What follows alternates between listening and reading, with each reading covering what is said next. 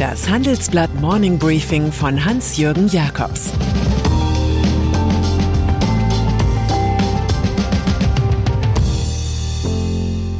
Guten Morgen allerseits. Heute ist Montag, der 17. Januar, und das sind unsere Themen. Ein Quantumverlust, die SPD. Ein Quantumstreit, Pessimist Karl Lauterbach. Ein Quantum Alkohol, Boris Johnsons Partygang. Mitgliederschwund. Aller guten Dinge sind drei, sagen sie sich bei der Regierungspartei SPD. Das Bundestagswahlergebnis war mau, aber man stellt Bundeskanzler, Bundestagspräsidentin und Bundespräsident. Hinzu kommt noch der Bundesbankchef. Brüder zur Sonne, zur Freiheit. Was zum Jubelbild in Rot jedoch nicht passt, ist die Entwicklung der Mitgliederzahl. Sie lag zu Silvester mit knapp 394.000 erstmals unter der 400.000er Marke, berichtet die Frankfurter Allgemeine. Vor vier Jahren standen noch fast 464.000 Mitglieder zu Buche. 1976 hatte man sogar eine Million. Insgesamt wirkt die Kanzlerpartei mit einem Durchschnittsalter von 61 Jahren sehr seniorig und mit einem Männeranteil von 70 Prozent sehr männlich. Die Grünen dagegen melden aktuell mit 125.000 Mitgliedern einen Zuwachs von 20.000 im Jahresvergleich. Seit 2015 gab es eine Verdoppelung. Mancher in der SPD wird sich wie vor einem Denkmal mit Willy Brandt Mut machen. Der sagte, Unsere Zeit steckt wie kaum eine andere zuvor voller Möglichkeiten zum Guten und Bösen. Nichts kommt von selbst. Pandemieentwicklung es ist wohl auch für Karl Lauterbach überraschend, auf dem Titel des Spiegel als James Bond persifliert zu werden.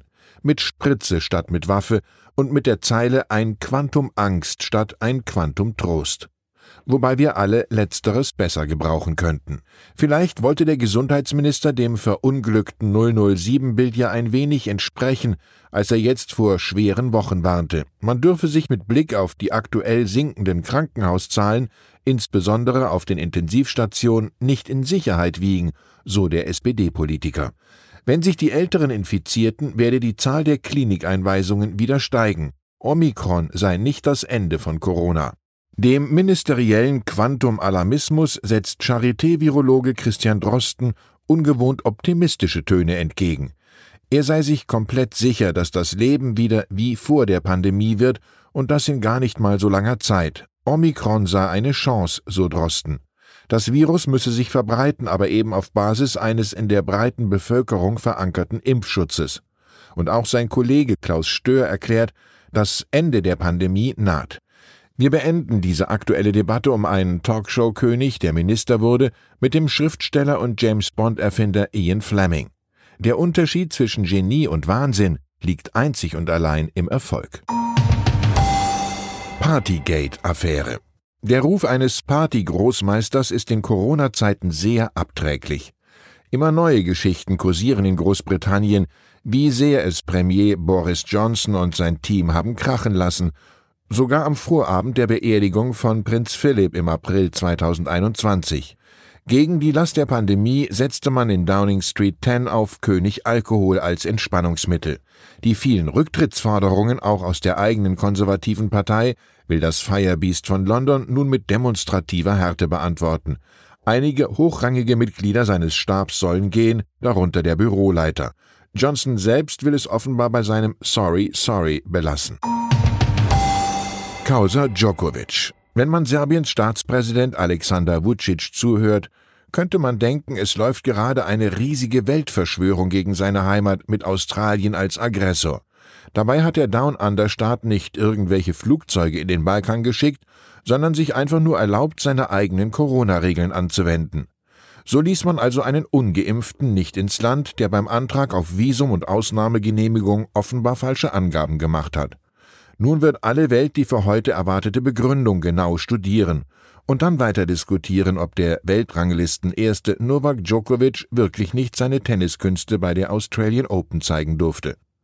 Serbien und die Impfgegner haben einen Märtyrer und die Tennisturnierveranstalter von Melbourne einen Einnahmeverlust.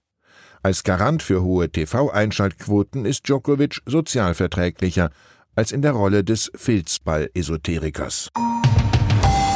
Energiewende. Die deutsche Industrie liefert sich einen rasanten Wettlauf um grünen Wasserstoff. Hier setzt nun der Leverkusener Kunststoffproduzent Covestro neue Zeichen. Und zwar mit einer für europäische Verhältnisse gigantischen Liefervereinbarung. Der von Bayer abgespaltene DAX-Konzern bezieht künftig jährlich 100.000 Tonnen des gesuchten Stoffs vom australischen Hersteller Fortescue Future Industries, wie meine Kollegen erfuhren. Damit seien laut der Verkäufer im Jahr 900.000 Tonnen CO2-Emissionen einzusparen. Der Deal soll heute publik werden. Der Aufbau einer Wasserstoffwirtschaft sei eine Mammutaufgabe, sagt Covestro-Vorstand Klaus Schäfer. Man begrüße es, wenn weitere Unternehmen dem Beispiel bald folgen. Bei teuren Projekten bleibt man nun mal lieber nicht allein. Und dann ist da noch der Energiekonzern E.ON, der es sich in Großbritannien mit seinen dortigen Kunden verscherzte. Die leiden unter explodierenden Energiekosten, erhielten aber vom Ableger des Essener Konzerns seltsame Post. 30.000 Kunden staunten da nach dem Auspacken über geschenkte Polyestersocken und noch mehr über das höflich gehaltene Begleitschreiben mit dem Tipp, durchs Herunterdrehen der Heizung den eigenen CO2-Fußabdruck zu reduzieren. Ein Sockenempfänger wettert über das erbärmliche Paket, ein anderer schreibt, ich will nicht eure billigen, fiesen, kostenlosen Socken, ich will bitte billigere Stromrechnungen. E.ON entschuldigte sich. Für die Aktion könnte Tilo Sarrazin das Copyright haben.